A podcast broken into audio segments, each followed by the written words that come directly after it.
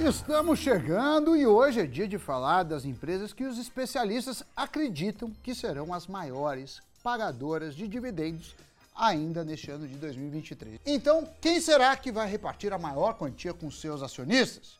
É o que descobriremos depois da vinheta.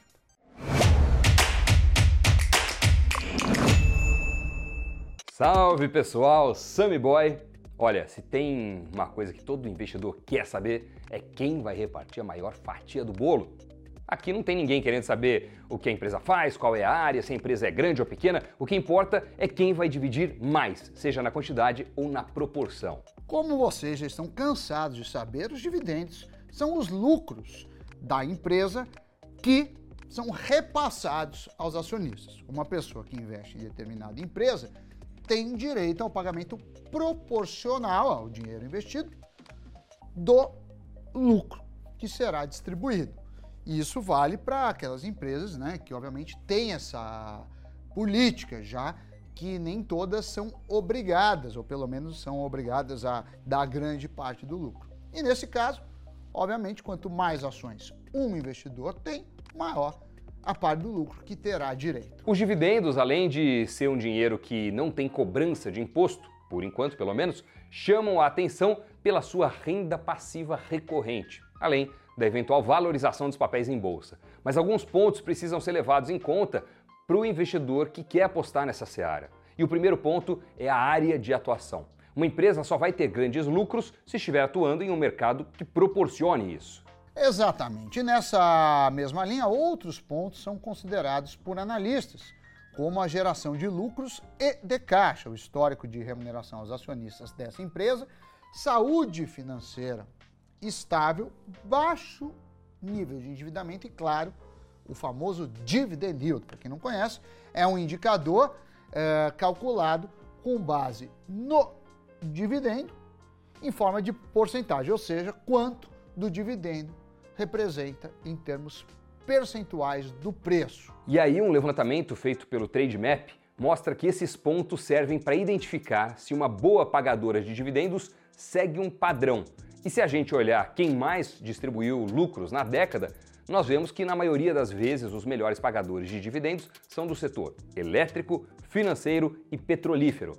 Nomes como Taesa, Semig, Congás, Telefônica, Sanepar, Banco do Brasil e Engie Brasil estão sempre nos destaques. E por quê? É que essas empresas estão em mercados promissores, têm uma boa expectativa de caixa para o futuro e atuam em segmentos defensivos. As empresas do setor elétrico se destacam porque a quantidade de dinheiro colocada pela empresa em infraestrutura é maior no início do processo, mas não necessita de grande volume de reinvestimento depois. Além disso, a depreciação é pequena, o que aumenta o volume de dinheiro no caixa e, consequentemente, possibilita uma distribuição de lucro maior. Já as empresas do setor financeiro entram na lista de boas pagadoras porque são as que concentram muitos recursos e têm lucros altos de forma consistente, além de serem empresas muito consolidadas. Aí a conta é fácil. Lucro alto, mais mercado favorável, mais histórico positivo, resultado, dividendos elevados para os investidores. Já o setor petrolífero, apesar de não ser tão estável quanto outros setores, ele se destaca na divisão de lucros, porque precisa de maior investimento inicial, o que não se repete tanto no futuro. E os lucros podem ser muito altos. Agora, tem uma empresa que não é uma petroleira e que vem sendo destaque na visão dos analistas para este ano. Sabem qual é? A Alupar, que atua no setor elétrico. A companhia divulgou seus números no final do ano passado e anunciou que distribuiria 80% do seu lucro em dividendos aos acionistas. E os analistas da Empíricos, da Genial e da Suno estão indicando a elétrica como possível maior pagadora de dividendos em 2023. Em seu relatório, a Genial destaca o fato da empresa ter finalizado mais uma linha que estava em desenvolvimento, aumentando seu resultado operacional, apesar de ter perdido receita em outras áreas. Outro ponto positivo é o fato da empresa ter divulgado uma proposta de bonificação de novas ações referente a 4% de sua base atual. Mas fato é que a Alupar teve um crescimento de 11% em sua receita no primeiro TRI de 2023 em relação ao igual período do ano passado. E como a companhia ainda tem novos projetos de peso em andamento, a previsão é de entrada de mais receitas. Somado a isso, analistas da Empíricos destacam o bom histórico no pagamento de dividendos desde o IPO. Lembrando que a Lupar anunciou que fará o pagamento dos dividendos trimestralmente de no mínimo 50% do lucro líquido, que por sua vez deve ser bem grande em 2023. Esse histórico, assim como a perspectiva de mercado, é o que fazem o Safra e a XP recomendarem a compra das ações da Lupar.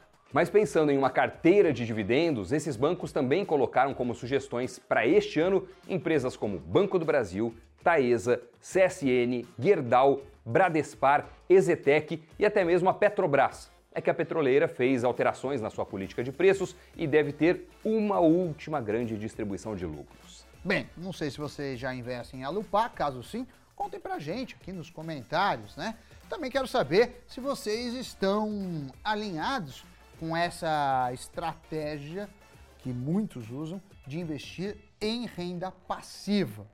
Dito isso, partiu giro de notícias.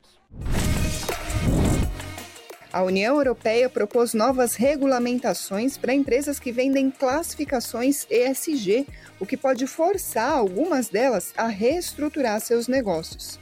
Os críticos afirmam que as atuais metodologias são excessivamente complexas e tendem a recompensar empresas que divulgam mais informações em vez daquelas que são mais capazes de gerenciar riscos ESG. Analistas do Citi cortaram a recomendação das ações das lojas Renner de compra para neutra e reiteraram a recomendação neutra para os papéis da CIA. No entanto, foi ponderado que o segundo semestre marca uma mudança importante no desempenho das vendas, com bases comparativas mais fáceis, menor pressão na carteira do consumidor e potencial melhora na qualidade do crédito, o que tende a favorecer as companhias. E o Itaú elevou a sua projeção para o PIB do Brasil para 2,3% ainda em 2023 em linha com o maior otimismo de outras instituições financeiras. O banco também melhorou os prognósticos para a inflação medida pelo IPCA, além da antecipação de um afrouxamento gradual da política monetária. É esperado que a Selic termine o ano em 10%. É isso, notícias giradas. Espero que você tenha gostado desse programa. Você aí já faz investimentos pensando em dividendos? Alguma dessas empresas sugeridas pelas casas de análise que a gente citou faz parte do seu portfólio? Comenta aí nesse programa, nesse vídeo. Muito obrigado por se inscrever no nosso canal Invest News, por compartilhar o Cafeína com as pessoas que também gostam desse tipo de investimento, de análise, de informação, enfim. Obrigado mesmo, Sammy Boy. Valeu pela parceria de sempre. E a você, grande abraço, bons investimentos e até o próximo programa. Tchau! Obrigado, Doni, pela parceria. Você, obrigado pela companhia. E até a próxima. Tchau, tchau.